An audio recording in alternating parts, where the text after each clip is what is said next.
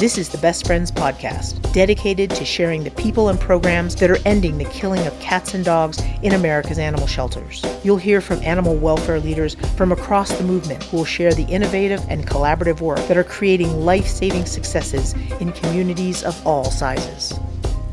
This is the Best Friends Podcast. I'm your host, John Dunn. Today is Wednesday, November the 24th.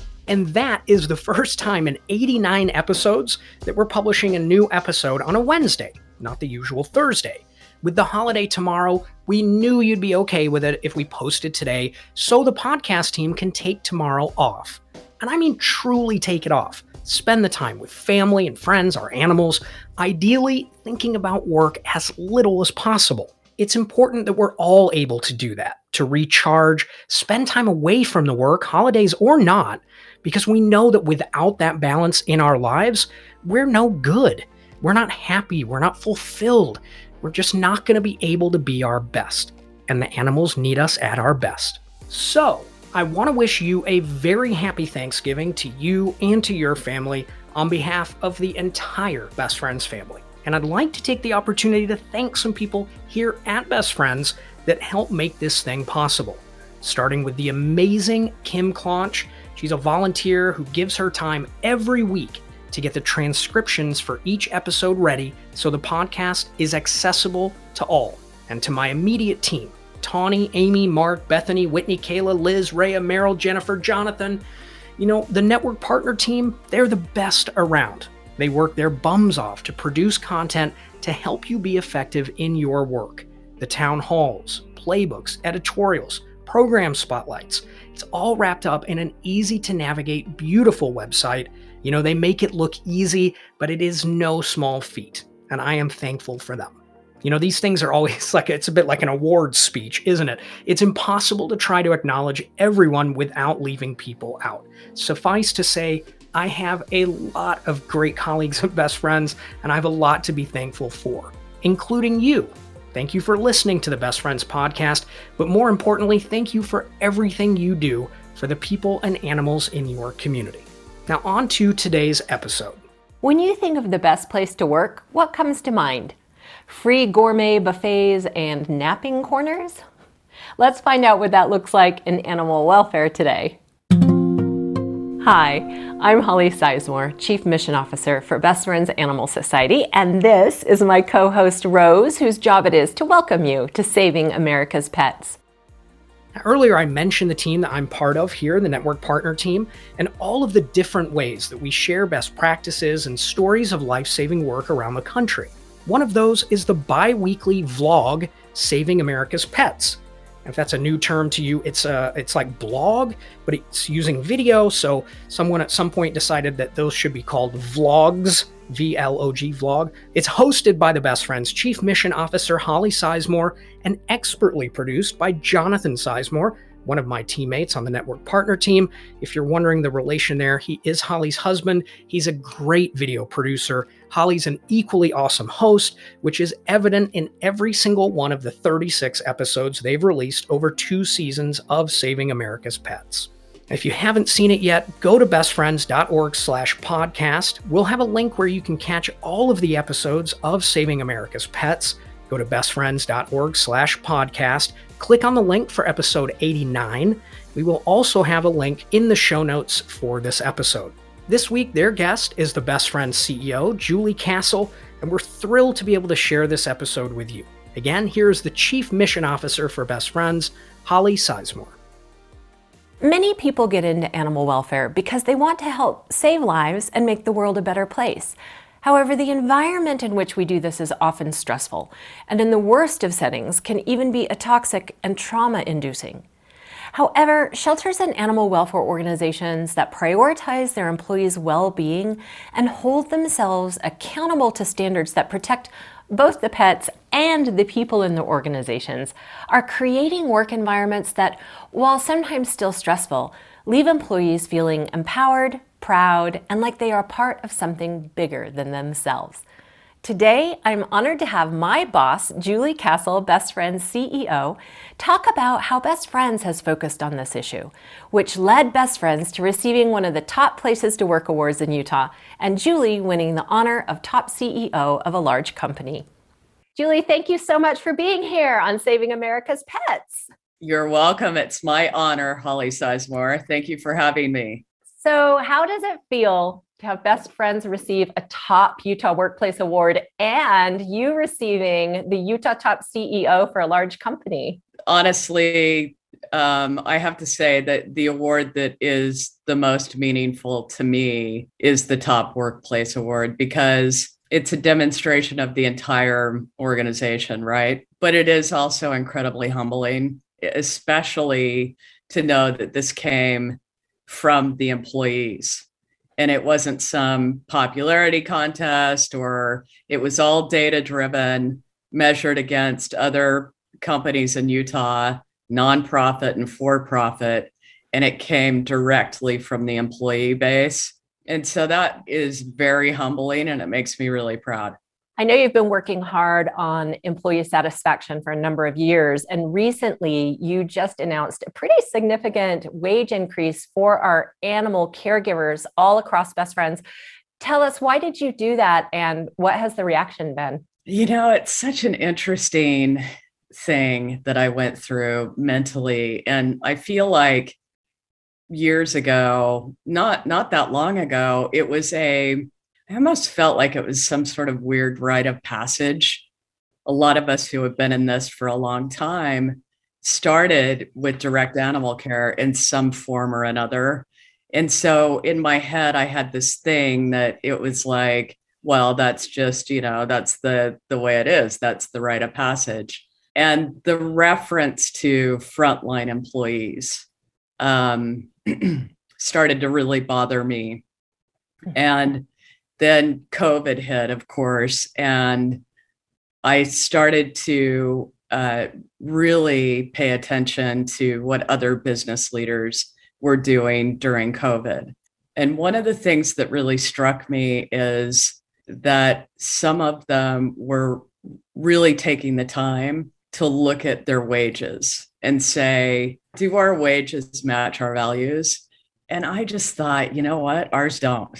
And not only do ours not match when it comes to our animal caregivers and our life saving team, they don't match throughout the industry. And, you know, our space and the nonprofit industry, I feel like to me, I would love for this to be something that other shelters, other humane societies, other organizations really consider because when you look at the work that your animal care staff are doing.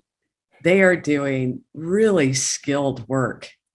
It's yeah. really impressive and it's gotten more skilled over the years. It says a lot about where you value your employee and how you value them, especially this is our work. These animals represent the whole reason we're here and the fact that we're paying them the lowest amount of anybody, that's crazy. I know a lot of organizations would love to follow that lead, but we know how it is very tight budgets, a lot of scrappy grassroots organization out there. What advice would you give to those kinds of organizations who may struggle to think that this would be possible for them? You know, I think it's a great question and I will I will kind of put this challenge out there that I think that there are organizations that if they sit down with their budget and maybe get a little bit creative, making that a priority is really important. So, in other words, I think there are organizations that have the operational budget to be able to do this. I think there are a lot of small rescues and a lot of municipal shelters that are on a very tight budget where it may be more of a struggle. And I, I would just say, looking at it even in a stepped approach or an incremental mm-hmm. approach and creating that stretch goal. I'm a big believer, and I don't want to get too woo here, but I am a big believer in manifestation. And I feel like if you put it out there and you you set a goal toward it and you do it incrementally, your employee base and your staff will be so incredibly grateful that you're even that, that that it's even on your radar. And so I think starting somewhere is just absolutely critical. Clearly, wages are an important piece of the puzzle, but there's more to job satisfaction than just that. How does Best Friends look at other elements of a happy and healthy workplace? So I think, eh, Holly, when I think about Best Friends and I think about our entire animal welfare movement, I think people from the outside think, oh, well, of course, you're, you know, taking care of cats and dogs. How fun. Or great. And I think a lot of folks don't realize how incredibly emotionally draining this work is, how taxing it is, that this is a field where we have friends and colleagues and peers and staff that we work with who are making life and death decisions every single day. I know of very few industries that have that responsibility. And you add that on top of the fact that our field doesn't necessarily pay incredibly well and that it's so demanding and that I hear from people and over and over again, I don't have time to take a vacation. I can't take my PTO. You know, I'm basically get home from work and then I work. And I keep thinking about this and I think, okay, if we're going to, if we are really going to contribute and we are really going to save lives, we need to start with us. We need to start with our own self and make sure that we are taking care of ourselves. And that means mental health, emotional health, physical health. That means taking time off to enjoy yourself and truly unplugging and really just having the um, finding it within ourselves to be able to let go and let somebody else take it for you and knowing that you have the support around you to be able to do that.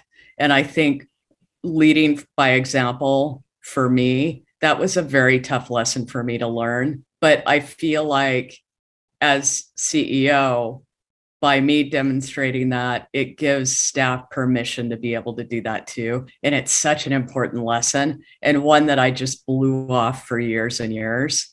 But I think you, you only have one life. Is there anything else you'd like to add?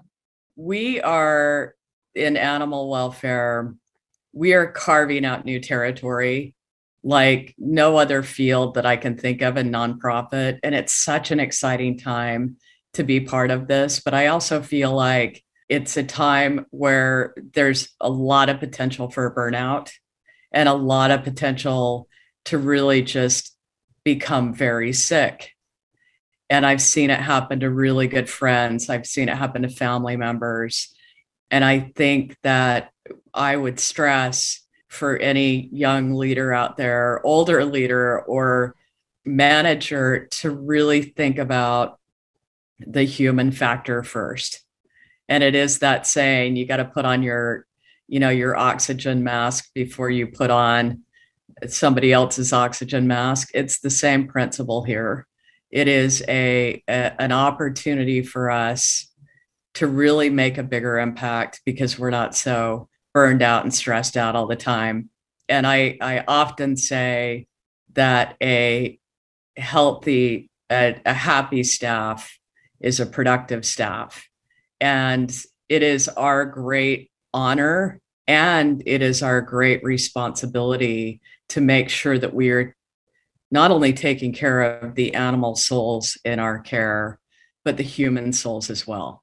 And might I add one more thing? I I do want to take a minute and thank the best friend staff for their dedication to the the animals, their commitment to the mission, and recognizing and really upholding our, our core values and principles. And without our staff, without all of you, we would not be able to do what we do and we would not be who we are today. And so I it is a very meaningful um it is a very meaningful point in my life to be the CEO of of a group of such outstanding employees and people and humans. And I know there are outstanding people and employees and humans all throughout animal welfare. So, you know, keep up the great work.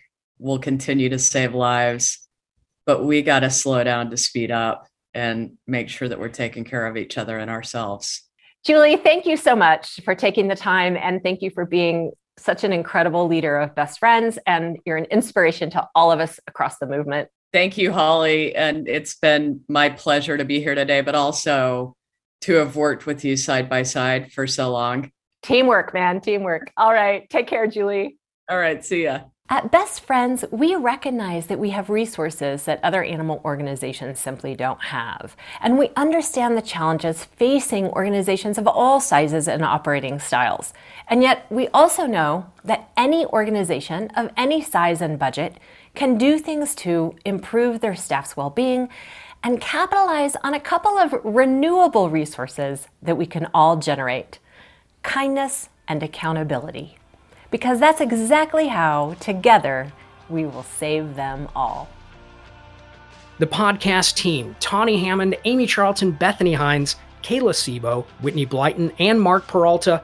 My name is John Dunn, and this is the Best Friends Podcast.